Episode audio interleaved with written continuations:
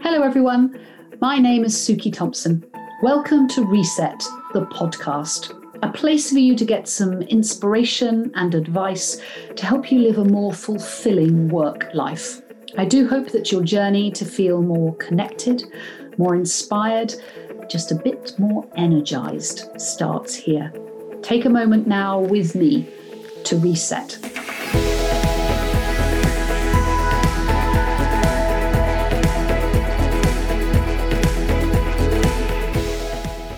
This week, I'm talking about two things I'm really passionate about sustainability and fish with Rich Lawrence. Rich is the category brand and innovation director at New England Seafood. He's always been fascinated by marketing and has a great pedigree from companies like Unilever, L'Oreal, Weetabix, and PepsiCo, where he learned how to create a strong brand with a clear and crunchy positioning. In recent years, he's taken on the challenge of transforming New England seafood. Rich talks me through the company's journey over the last 30 years and discusses with me how they continue to battle the preconceptions of the fishing industry. We discuss the importance of maintaining the clarity of strategy and plan, as well as how Rich measures success to stay focused on the mission. New England Seafood shareholders are 23,000 Tlingit, Haida, and Tsimshian people, the bloodline descendants of the first settlers to the Americas. As with so many of my guests who work for organizations driven by a real clear sense of purpose, we talk about the need for teams and people to feel truly aligned to the values of the company and believe in what they're all working towards which in Rich's case is making New England seafood for people and for the planet. Rich shares with me his personal journey to becoming the maverick marketeer he is today, capable of driving change and overcoming challenge. The personal development he undertook early in his career, it's a great story, and the work he's done to build productive and professional habits into his day to day life. For, for Rich, living a work life based on passion, purpose, and people has allowed him to focus his energy and creativity to lead and inspire and make a real difference.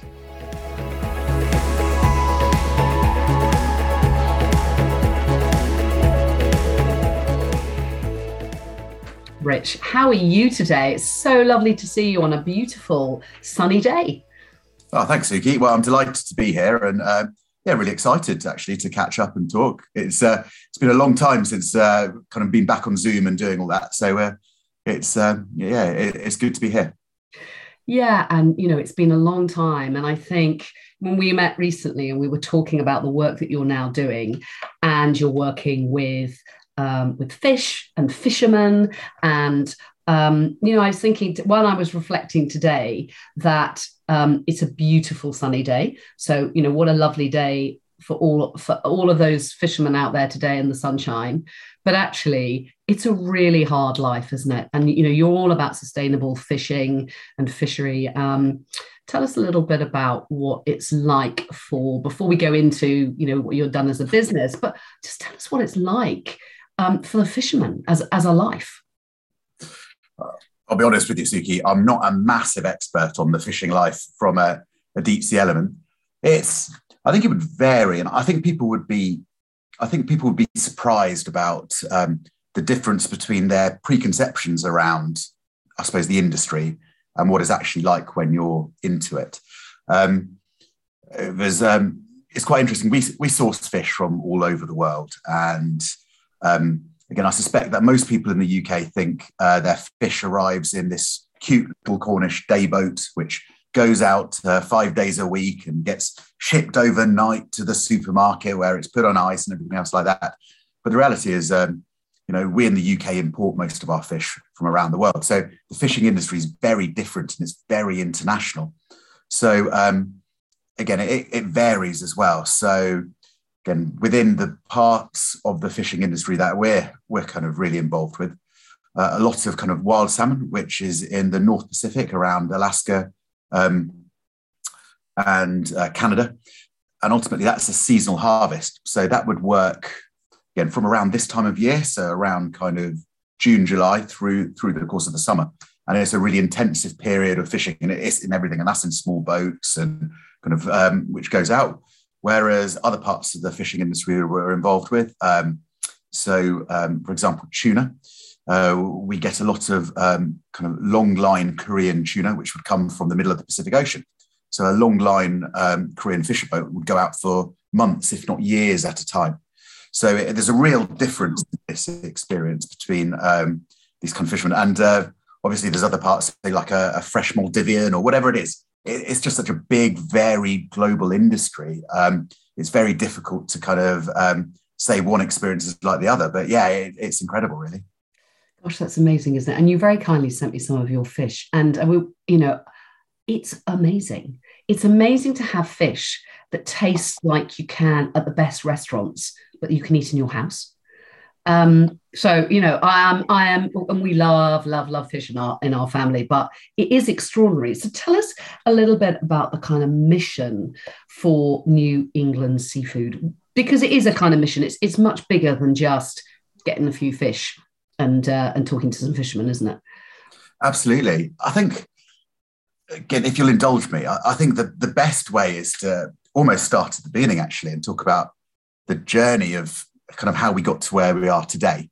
Yeah. Uh, kind of the key influences on, on, that journey, really. So again, most people wouldn't wouldn't know New England seafood at all. Um, we're a or previously a private label fish business. We supply most UK retailers, um, and ultimately, it's been 30 years since we were founded. So, founded by a classic entrepreneur, Fred, who um, kind of w- went over to Canada, then came back, started importing lobsters, selling them to posh restaurants, uh, Hilton, um, Savoy, those sorts of things. He soon realized that actually importing and selling lobsters was pretty easy and that it was likely he was going to get cut out of the market. So, doing what classic entrepreneurs did, he um, went off to go and find something else to sell end up in uh, Sri Lanka and the Maldives and started importing tuna on the 747s um, underneath the honeymooners, bringing them in and selling them to the restaurants. Uh, one day, um, hilarious thought, isn't it? Honeymooners, fish. Yeah, exactly. Fish underneath it. One day, um, a UK retailer was out having dinner, um, thought the fish was fantastic, found out from the restaurant owner where they got it. They gave Fred a call, and before you know it, kind of the business was born. Uh, again, Fred being an entrepreneur kind of often went with his gut and kind of gut feel of entrepreneurs kind of really important. It's something, one of the values we've still kind of really got this entrepreneurship within us. Um, and what Fred did was in 2004, he recruited um, our first sustainability director. And obviously, we have kind of taken off from there. So we have quite a different view of fish sustainability to many other businesses. So um, we believe in making a difference. And ultimately, that means partnering with fisheries around the world in order to work with them to improve them. And we believe the gold standard of uh, fish sustainability for wild fish, at least, is the MSC. So what we want to do is work with our suppliers for to help help them improve their ability and ways of working, uh, and ultimately go through a um, third party accreditation such as the MSC to get um, classified as a you know sustainable source of source of fish. So one of the things we'd do is put them through a, a fishery improvement plan uh, and kind of give them a support them through the action planning in order to deliver that standard. So again, for the last 20 odd years, um, you know, fish sustainability has been very important. Um, and it's kind of one of our core values. And I suppose it's really, it's really accelerating in the last few years as well. So I suppose the other really kind of interesting thing, or we find it interesting at least, is um, again, we were acquired by an organization about two years ago now called Sealaska. And um, they have a much more global outlook. So Sealaska are, again, are a really again, interesting organization. Um, it's a Alaska Native Corporation, again, which many people in the UK wouldn't have heard of at all. Um, so they were 13 Alaska Native corporations were founded in 1971 by the US federal government. when they settled with the indigenous people of Alaska. They created these organizations which are for profit social enterprises, which ultimately are meant to provide and support um, um, the indigenous people of Alaska. So we have 23,000 Alaska Native shareholders from um, three tribes Tlingit, Haida, and Tsimshian. Wow. So, what you've got shareholders in your business that are in Alaska and there's 20 or thousand of them. Yes, absolutely. Um, How does that work? Again, they're all uh, so our shareholders are um, you know from the three tribes who live in the area with Sealaska, which is founded. Mm. Uh, the shares in our kind of parent company, Sealaska, they can't be bought or sold. They can only be inherited, gifted, or bequeathed. And it ultimately is part of the, you know, again, where in the kind of the mainland USA, you have the the set kind of uh, native settlements. And actually, it's a different approach in Alaska. So they have these businesses which are kind of owned by the indigenous people rather than as a kind of a, a chunk of land. So, the, so yeah, so it's a really nice kind of link to our business where we, we source a lot of fish from Alaska, uh, yeah. and um, you know, it, it's a again, it's a it's a really great um, it's a really great link. And just and just on that, Rich, because it's you know, so often we hear of programs where we think that we're really helping indigenous people from different countries you know particularly i'm much more familiar with africa for example. And actually when you drill down into it we haven't been helpful. We haven't really been supportive. We've been kind-hearted but we haven't really helped their country and those people. This sounds like it's actually really helping and supporting. They've got uh, you know they can they can do what they do brilliantly as business people but you can kind of help them take those fish and, and get them global is is that does that is that the reality? Um,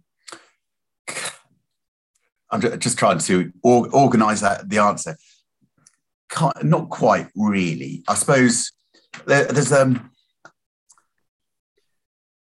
100% of our distributable profit goes to these communities. So since I think it's 2014, over 340 million US dollars have been distributed to our shareholders and through broader campaigns in education, health, outreach, cultural development.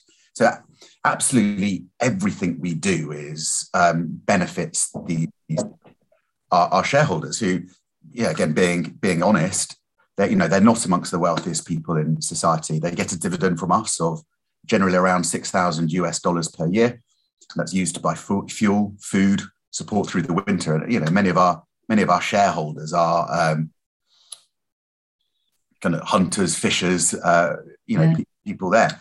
So, you know, it's not necessarily, you know, there is a, a, foundation or an institute which is around cultural and social outreach, but but really we are a for, for-profit enterprise, and ultimately the the way we uh, support and help our shareholders suppose it's in two worlds. First of all, it's through the distribution of cash that we generate, but also, and I think this is really important, is you know through um, through building a business which they can be proud of.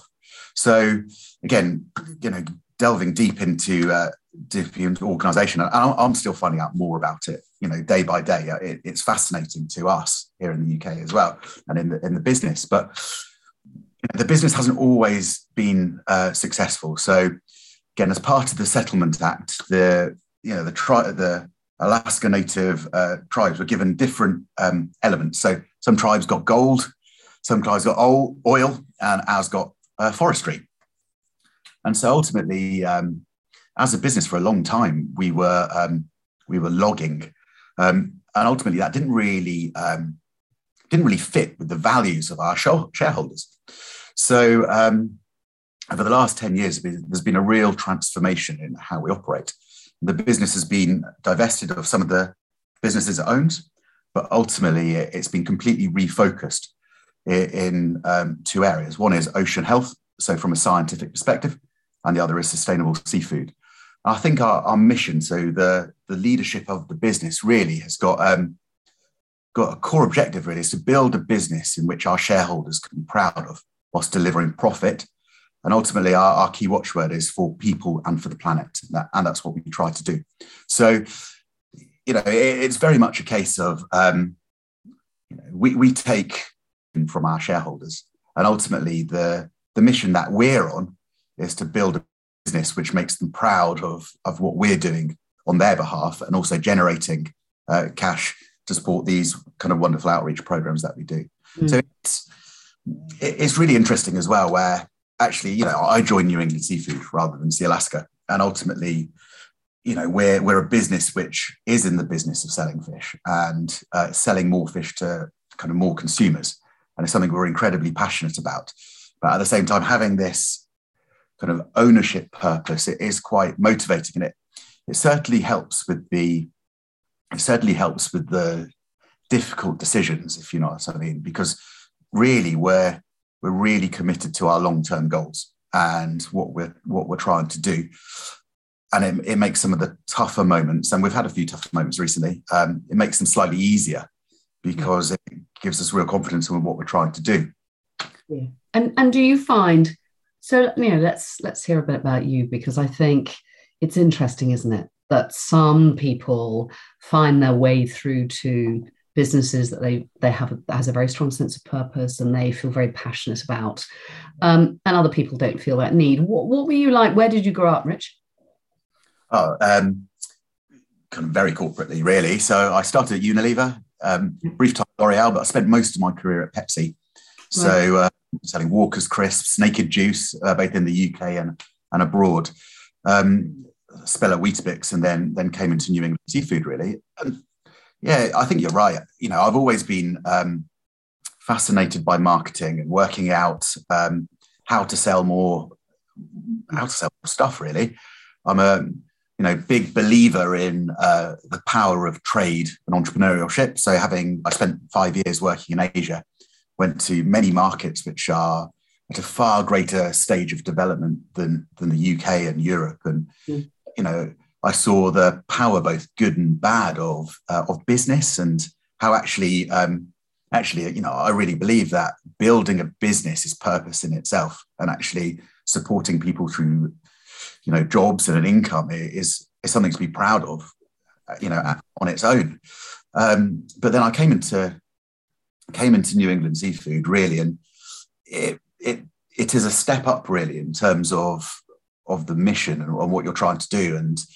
kind of the the motivation is really really quite different i think there's a again what, what's great again about where we are at the moment. And I've, you know, I'm definitely converted and kind of all the Kool Aid. I know. I, I love your enthusiasm. It's fantastic. Is the uh, again is the is the link between the kind of the global purpose of what we're trying to do in Sealaska in terms of building a, a business based in people and the planet, and actually what we do in New England seafood and harnessing the the years of fish sustainability with with the now broader mission and it's only really becoming kind of more prevalent now that the relationship between kind of food and climate change is getting much, much bigger and much more, much more defined.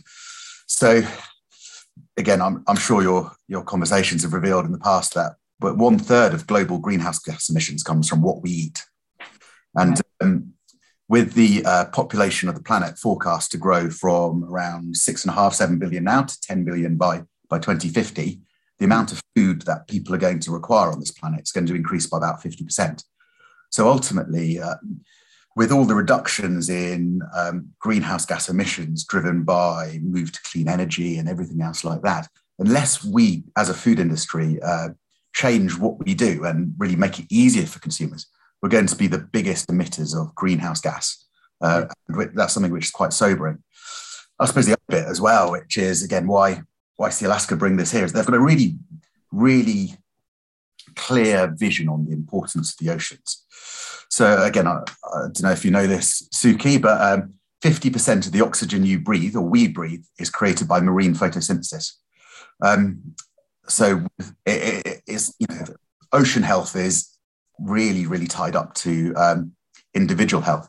With two thirds of the world's um, surface covered by water, and it, this is really our mission here is we, we believe that um, people need to eat more fish to ultimately reduce the impact of um, agriculture and their, their food on climate change. That's, that's, interesting because I was going to ask you about that because I think, you know, we've, for a number of years, but I think particularly in the last few years, we've got Uh, we're, we're understanding a lot more around eat a bit less meat, you know, eat some more vegetables, the vegetarian, uh, possibly not the vegan, but certainly the vegetarian, um, you know, even if it's just a few days a week, is making a big difference to the planet. And we when we get that, not everyone follows it, but I think we understand that. So I was going to ask you, should we in the same way actually eat less fish? Should we not be trying to eat as much fish? Because presumably that has does have an impact on the sea. But but actually, I think you're saying something slightly different, aren't you? I'm saying something very different, Suki. It would be uh, eat more fish, save the planet. Really, uh, kind of a, kind of our mission. So I think it's again, this is as a marketeer, this is really fascinating. I think to find the the difference in the prevailing wisdom around kind of fish sustainability and the state of the oceans. Uh, and actually, you know, I think you know many people you speak to would have the view that you know fisheries are massively under threat and uh, the challenge. So, it, uh, again, uh, there's been this. Um, I think this real journey over the last kind of 35 years. So, you know, the, the starting point was the United uh, Nations Convention on the Laws of the Sea in uh, 1985, uh, reform of the um, Common Fisheries Project, um, sorry, Common um, Fisheries in the EU in 1992. Um, and actually, um, it's made a real difference. Now, there's lots of lots of work still to do, but I think the the state of the global kind of fishery and fishery business versus what people would think is quite different. So, um, you know, to, to throw some facts and figures at you, for example, um, the UN FAO uh, published kind of a landmark uh, State of Global Fisheries and Aquaculture report in 2020. According to them, 78.7% of um, current landed fish is biologically sustainable, which is a number which is far higher than I think the prevailing wisdom suggests. Now, obviously, you know, our mission and what we want to do is get that to 100%. But at the same sort of time, I, the impact of um, fishery management by predominantly the EU, when, the UK was part of it as well, the US, and countries such as Australia and New Zealand have been one of the, the massive ecological and environmental success stories of the last 30 years. So there's been a couple of kind of really important studies. So in 2009, a guy, Worm, uh, produced a report which analysed the state of managed fisheries and found that actually um, fisheries were largely stabilized when being actively management, managed. And then again in 2020, um, a new report found that basically when ma- or actively managed fisheries, so using science to kind of build your um, maximum sustainable yield, um, are kind of sustainable or improving. So out of the two thirds, sorry, this is all quite confusing. Can I? Um, no, no, no. But I think it's really interesting, Rich. So let me try this and understand it because you because you're so in it, and it and it's such a it's quite hard I think to get our heads around it because yes. me, sustainable fishing felt a bit feels a bit like you know um, uh, farming that is so you've got your cows out in the fields rather than there being in a in a in a kind of pen and we get that but we also then understand that actually you can't get as many. If everything's free range, you simply can't get as much um, available into the into the market. And so one of the big arguments they've had is we can't have everything free range because you'll never be able to feed everyone the food you need. But what it sounds like is actually sustainable fishing is different. You can feed everyone. We just need to use technology and a different approach to be able to create um, not only just sustainable fishing, but actually fishing that's good for the ocean and therefore good for us. Yeah, I think that, again, going back to all I just said, the, the easiest way of saying that is fishery management works. And so using a scientific basis to measure and map the amount of biomass or fish that you're taking out and ensure that's at a level which can replicate naturally is possible. And, it, and actually, what we should be doing as consumers and as businesses is supporting fisheries which are actively managed and professionally managed on a scientific basis to economically reward them and encourage more of them to happen. Now, You know, the, so there will be less fish if everyone went to actively managed fisheries. Um, there would be less fish, wouldn't there? Well, not not necessarily, Suki. Okay. So, again, there are again various different scientific papers which um, which would suggest that if you actively managed um, fisheries, you could get slightly more. But the reality is, um, wild catch fishing and fisheries have remained stable for the last few years. And, and ultimately, they're going to remain pretty stable into the future, assuming that we continue to actively management. I suppose the other point to just mention is that actually what, what is growing quite rapidly is the, um, is the proportion of fish which is uh, delivered by, to aquaculture. So through um, farming salmon, farming sea bass, and in Asia, for example, catfish, tilapia, um, you know, the, the fish farming industry is kind of really taking off. And ultimately, fish farming again, it, again because the fish um, fish grow in the water, they're very efficient at converting feed into biomass. So again, it's a really efficient form of farming protein. And obviously, the other thing to kind of mention about from a sustainability perspective is um, deforestation and um, biodiversity loss. So again, out of the world at the moment, out of all of the land which uh, is habitable, 51% of it is covered uh, and used for ag- uh, agriculture. Mm. Again, if we want to start uh, reducing our carbon and greenhouse gas emission on the planet, we need to use less land for agriculture than we currently do at the moment. It needs to be rewilded and returned to um, forests and trees. So, as a consequence, um, again, farming fish is again we would say is a is a really good way of getting high quality, high efficient protein into into the food chain. Yeah. So, you know, from a marketing perspective, you're a marketeer. Um, and it's, you know, I guess to people who are buying fish, it's a relatively straightforward story, isn't it? Um, you know, uh, maybe spend a little bit more money, but it's going to be sustainable. I think, you know, we've, we've got a lot of conversation at the moment. We know we're in an economic, really challenging time. Um, globally, everyone's been impacted by the pandemic. Everyone's being really impacted now by a kind of global downturn. Fish is expensive. How do you, as a marketeer, actually communicate now? How do you persuade people to buy fish when they're really, you know, a lot of people are, are kind of struggling for money anyway? Of course. And well, it's a really interesting challenge as well, isn't it? Where on one hand, we have this kind of real clear mission to drive drive fish because we believe it is the right thing to do for the people and the planet. But on the other, you've got, I think, all these um, long-standing traditional barriers to driving fish consumption, and many of them aren't, aren't sustainability or uh, purpose-driven. So ultimately, within the UK, con- consumers have a much narrower fish repertoire than in other countries. So you go to Spain or Portugal, kind of fish is everywhere. I, I have two Portuguese team members, and they can't understand how how we eat so little fish in the UK.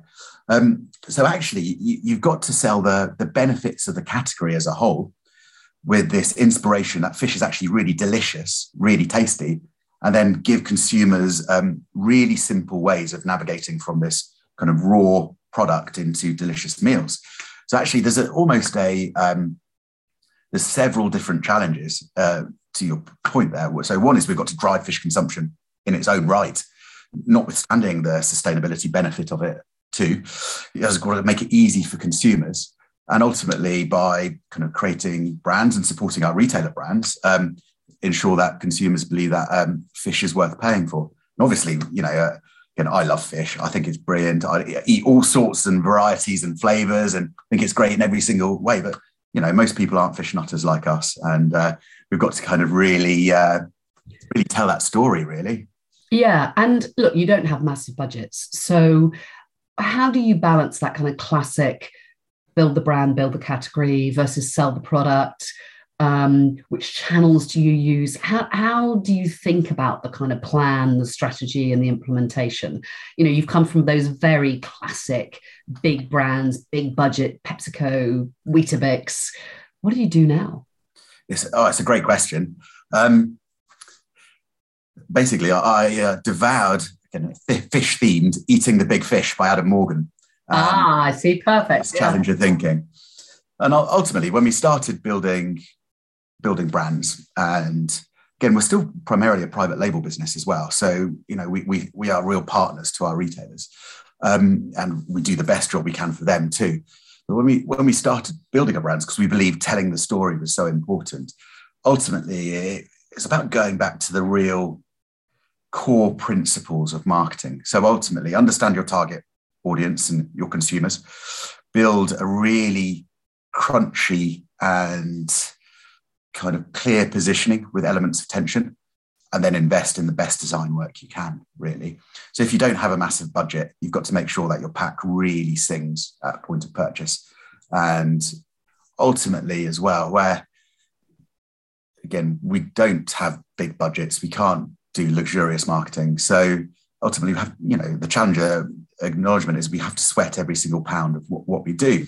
And so we place a and it was the same in many businesses. I think this is a, I think this is a philosophy which it doesn't matter how big or small your brand or your business is, it, it goes all the way through really.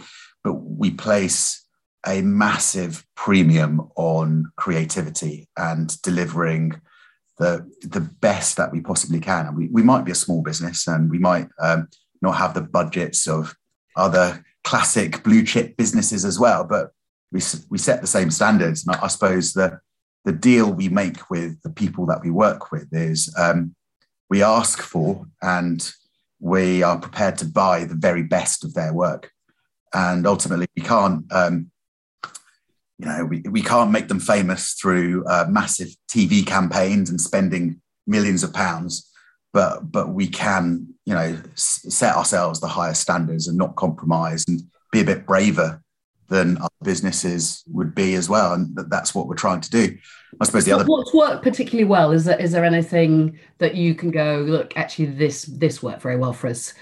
This worked for us.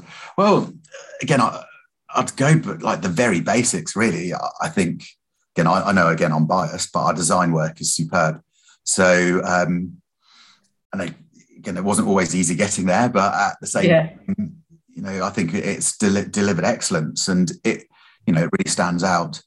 We're, we're getting to do kind of more and more interesting marketing work as well. So the first few years, we, we literally had no money. My budget was yeah.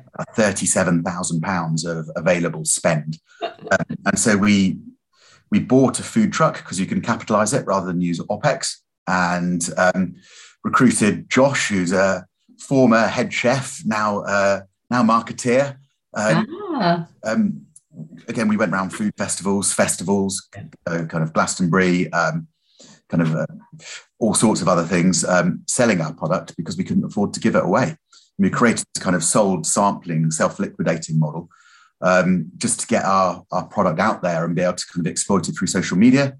And then as our business and brands are getting bigger, so this year around kind of 30 million kind of sales, um, we're beginning to do kind of more through more kind of traditional marketing. But at the same sort of time, you know, we realize that we don't have the big budgets and ultimately everything we do has to punch far beyond its weight. And again, yeah. The, and I think, you know, creativity is particularly fish, um, taste is really important, isn't it? Getting it out there in that sort of what, you know, classically experiential kind of environment. You know, my stepfather was uh, was an MP for Cornwall and very much involved with the fishermen and the farmers, and then um, headed up the Fishermen's Mission. And every year there's a lovely, at the end of the summer, there's a lovely event down in Penzance where you can go along exactly to your point, look at different fish, taste different fish. The fishermen are around. It's an amazing. My, my kids used to absolutely love it, and their eyes would be so wide open at the variety and just, just actually, you know, the size of fish, let alone the taste and you know everything that goes with it. And i think so much of it is um, it's different. And we don't always understand fish. I think for, for a lot of people it's a little bit scary.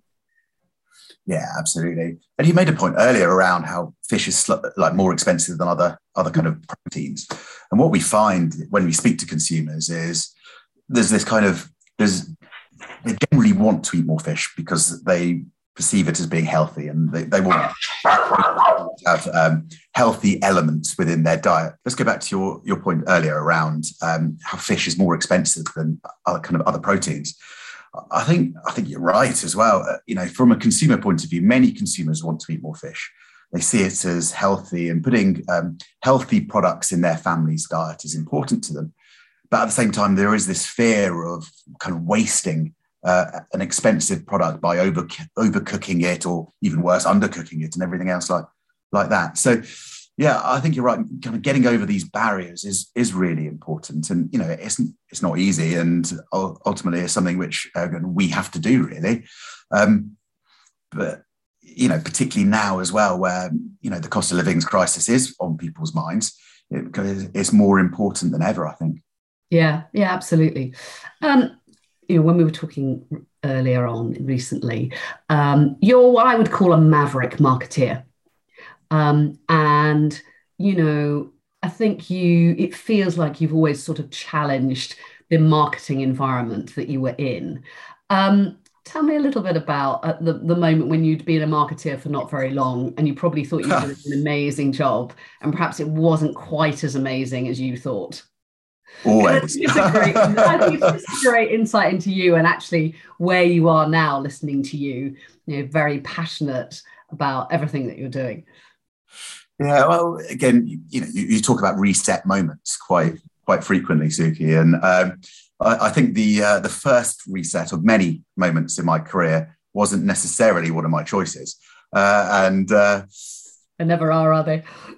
never are. And um, I was working at PepsiCo on Walkers, and uh, my boss at the time, Simon Michaelides, who uh, is still a very good friend, actually. So uh, we came out of this unscathed uh, took me into a room and effectively told me that I scared him, and that um, you know, whilst uh, the stuff that I um, enjoyed and wanted to do, I did quite well. Uh, the stuff that I didn't want to do or thought was unimportant or thought was a bit boring, I had no idea if it was going to get done or not, and that I was going. Um, a further kind of coach once told me about you know the ping of where ideas go off and it kind of goes everywhere. And ultimately, Simon gave me the choice. So he said, um, I can either um, kind of knuckle down, apply some discipline into my professional life, and start looking like I really cared about what I was doing, or he'd move me uh, to shopper marketing. I did that uh, actually knuckling down, um, being professional, and uh, putting discipline into my uh, corporate life was the right thing to do. So I think we had this conversation on a, a Friday, and Simon gave me the uh, the weekend to think about uh, what I wanted to do. at that time, PepsiCo was quite um, reasonably dressed down, so the informal um, informal dress code was wear what you like. But actually, most people wore chinos and kind of you know US corporate um, kind of button down shirts, that sort of thing. So really, I, I kind of thought that actually, you know, I'd only just joined PepsiCo. I didn't want to move on. This was I didn't really think I had a choice, but I wanted to make a success of what I was doing. I had, you know, deep down, I had quite a lot of pride in, in what I was doing. And so I went out, I bought a new wardrobe of uh, smart clothes, and I was there before Simon on Monday morning, ready to go. And I worked really hard for, of just really had to apply myself for, again, Simon said six months, but in the end, it was kind of about three to four, but kind of ingraining these kind of real habits. And I worked very hard at organizing myself and how I operated, but also projecting a more kind of stable um, kind of corporate persona. And really, it was a turning point in in my career. Up until then, you know, there'd always been a bit of potential and doing, you know, potential to do stuff and a bit of creativity and energy and passion, but it was quite unfocused. And you know, the first stage of my kind of reset moment was learning to effectively learning to manage myself um, in a way which delivered the certainty of what I was going to do. And, and I love I love that story, and I love the fact that you changed your clothes to kind of demonstrate that you were really serious. Do you? It's all about branding, Suki. Yeah, it's all about branding, isn't it? It's all about branding. But I wonder whether you know, because I think people always go either way on those sort of things, don't they? They either go, you know, take me as you are, as I am, or I can't really change, or you know, whatever. And I, I know you said, look, it was important to you, I had a sense of pride. Um, do you remember how you felt at that time and how you went, okay, I am going to change. I am going to be able to do both of these things? How do I feel? Um,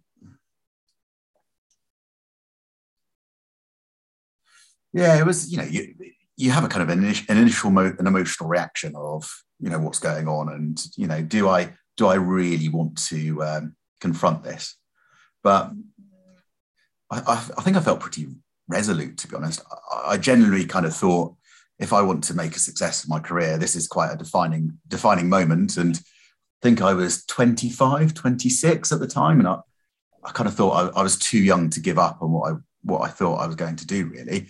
So once once you get through that initial it, initial moment, it was very much right then. This is what I'm going to have to do, and I, I was really committed to it.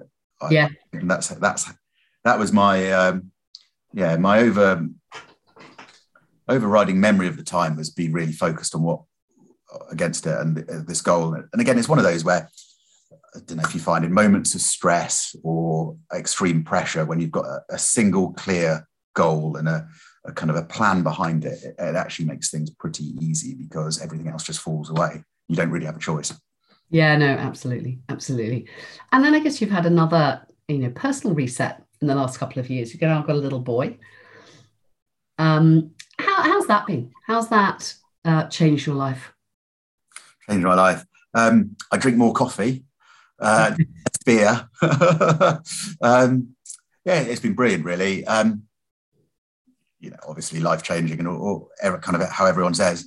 I think um, kind of you know my wife and I had Benji at a very interesting time really. So we were kind of one month into the original lockdown. So he's just um, just over two now, and so on one hand, um, you know, it was a very stressful, traumatic time. Um, I don't think my wife enjoyed uh, being in hospital on her own through most of the birthing process. I joined her for literally three hours on the day Benji was born, but which was you know which was quite quite challenging. And you know, there's loads of stories and people like that. You know, by no means unique.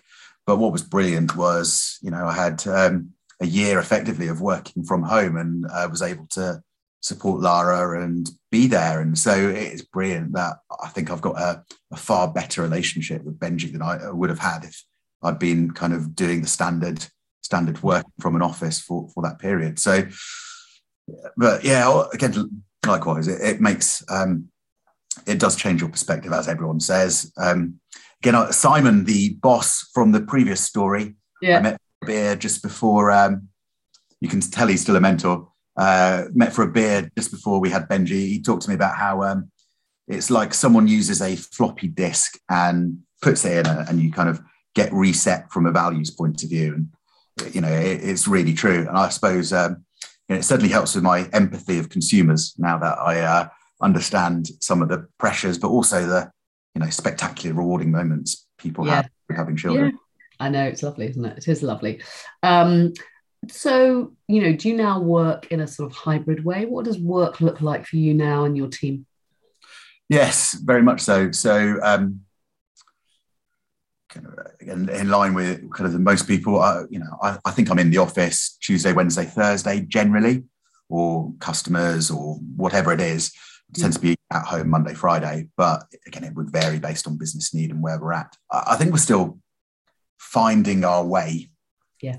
through this uh, and finding kind of the best way of working. So, on one hand, this kind of real flexibility is brilliant and allows people to you know, again, have moments with their kids, take their kids to school, do all these things which are fantastic.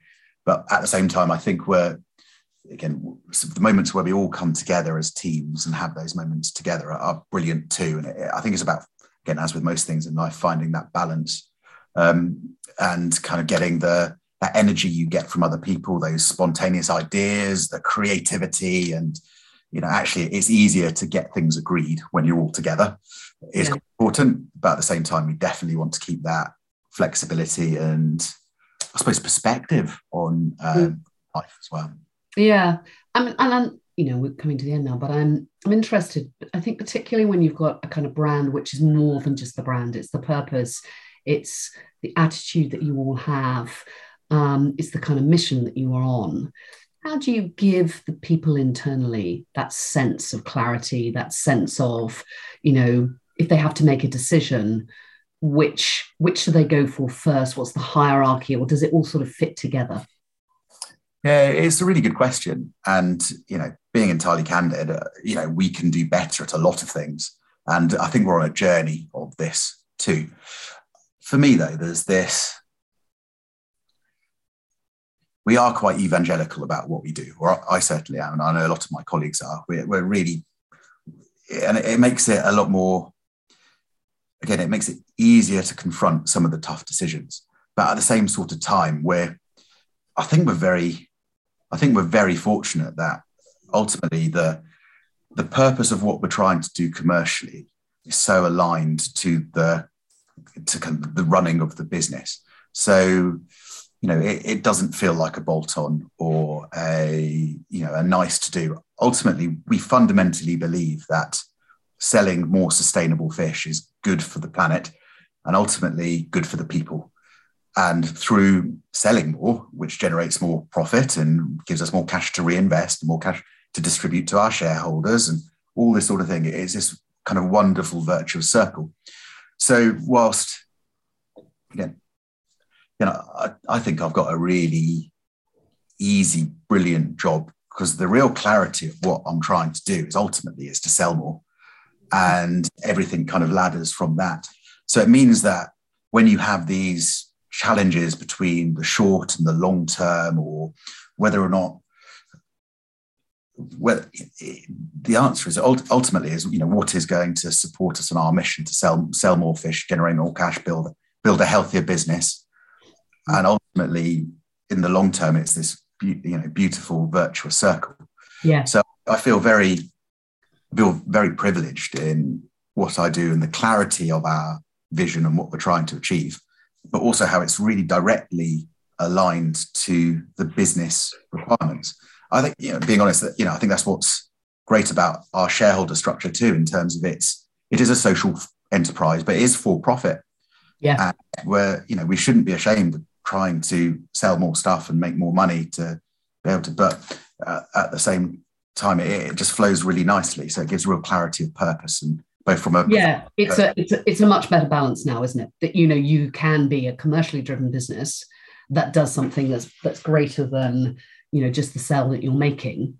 Uh, whereas we sort of used to see it as it's either or. You're either doing something to save the planet and it's all very nice, it doesn't really make any money, it's a charity, or you run a proper commercial business. So it's good to see you can get both. If if I was to offer you tomorrow a job where you had a brand with loads and loads of money, so you had a massive communications budget, but it's a product that has no real sense of purpose. It's just, I mean, I would have said it's selling crisps, but you've done that before. Um, would that persuade you to move? Not, no, to be honest. Um, it's again, this is one of those um, again, really quite um, quite easy decisions as well. Whilst you know, I you know watching watching some you know watching football and seeing loads of sponsorship and everything else like that, and remembering the glamour days of being able to have big budgets and I mean, you know, it is it makes me a bit nostalgic sometimes, but at the same at the same sort of time, I I genuinely and fundamentally believe in the power of what I'm trying to do, and so you know, I'm really committed to to this journey and to the end goal. It's yeah, it's really again, I find it quite interesting. I, I don't see myself as doing purpose-driven marketing or anything else like that. At the end of the day, I'm doing marketing yeah. and ultimately trying to trying to sell more of again, uh, you know, what I believe to be an absolutely fantastic, delicious, tasty product, uh, and and that's the kind of the number one. But actually, having all of these, having this greater greater mission behind us is it makes the you know clarity of thoughts and clarity of decision making much easier. And um, to be honest, my my key objective from a I call it a marketing point of view is to build a bigger business so that I can afford to do some of the more kind of mainstream marketing activities because ultimately I believe that they will work and help me sell more sell more product and it all kind of goes into that kind of virtuous circle so you know, I'm, I'm, I'm very happy what I'm doing, what I'm doing. I'm, I'm also very lucky that, um, you know, I work with, um, you know, really bright but personable and, you know, uh, high, high achieving with high ambition people. So it's a great team to be part of. I, I really enjoy the people I work with too. And so we're committed on this journey. There's, you know, as we move to this kind of more purpose-driven place, there's, you know, again, one of my cheesy, cheesy phrases. I don't know if you've seen it. You know, I'm sure it's apocryphal. The story of JFK going to Cape Canaveral and seeing seeing a bloke with a mop, mop and bucket and uh, you know asking, you know, what what do you do? And he replied, I'm helping to put a man on the moon. And um, ultimately, I don't think everyone in our organisation has that real clarity of vision or purpose yet.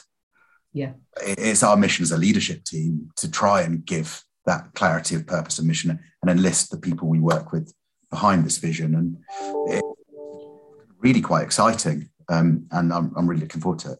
Yeah, you know, it's so interesting, isn't it? We you know we talk a lot about our let's reset seven needs of well-being and performance, and two of them are the relationships you have, and the other one is having a sense of purpose. And I think to your point, it's not it doesn't make a difference um, just because you're doing something necessarily that you feel good about.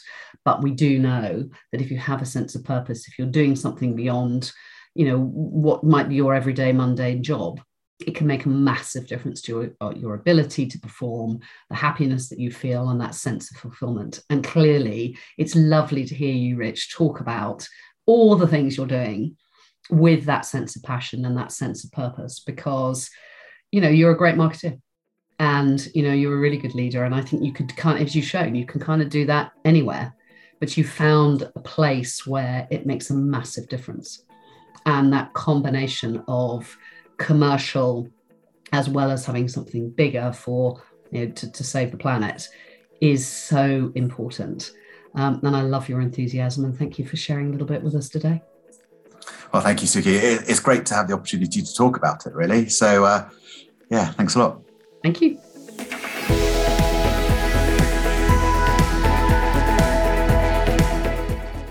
Thanks for listening. If you've enjoyed Reset the podcast, I'd love it if you would forward it to your work colleagues, friends, and family. Reset the podcast is a Let's Reset and Advertising Week global production. Executive producer is Richard Larson, with me, Suki Thompson. Thanks to our sponsor, Lyre's Non Alcoholic Spirits, and voiceover artist Talitha Penny. Music provided by Audio Network.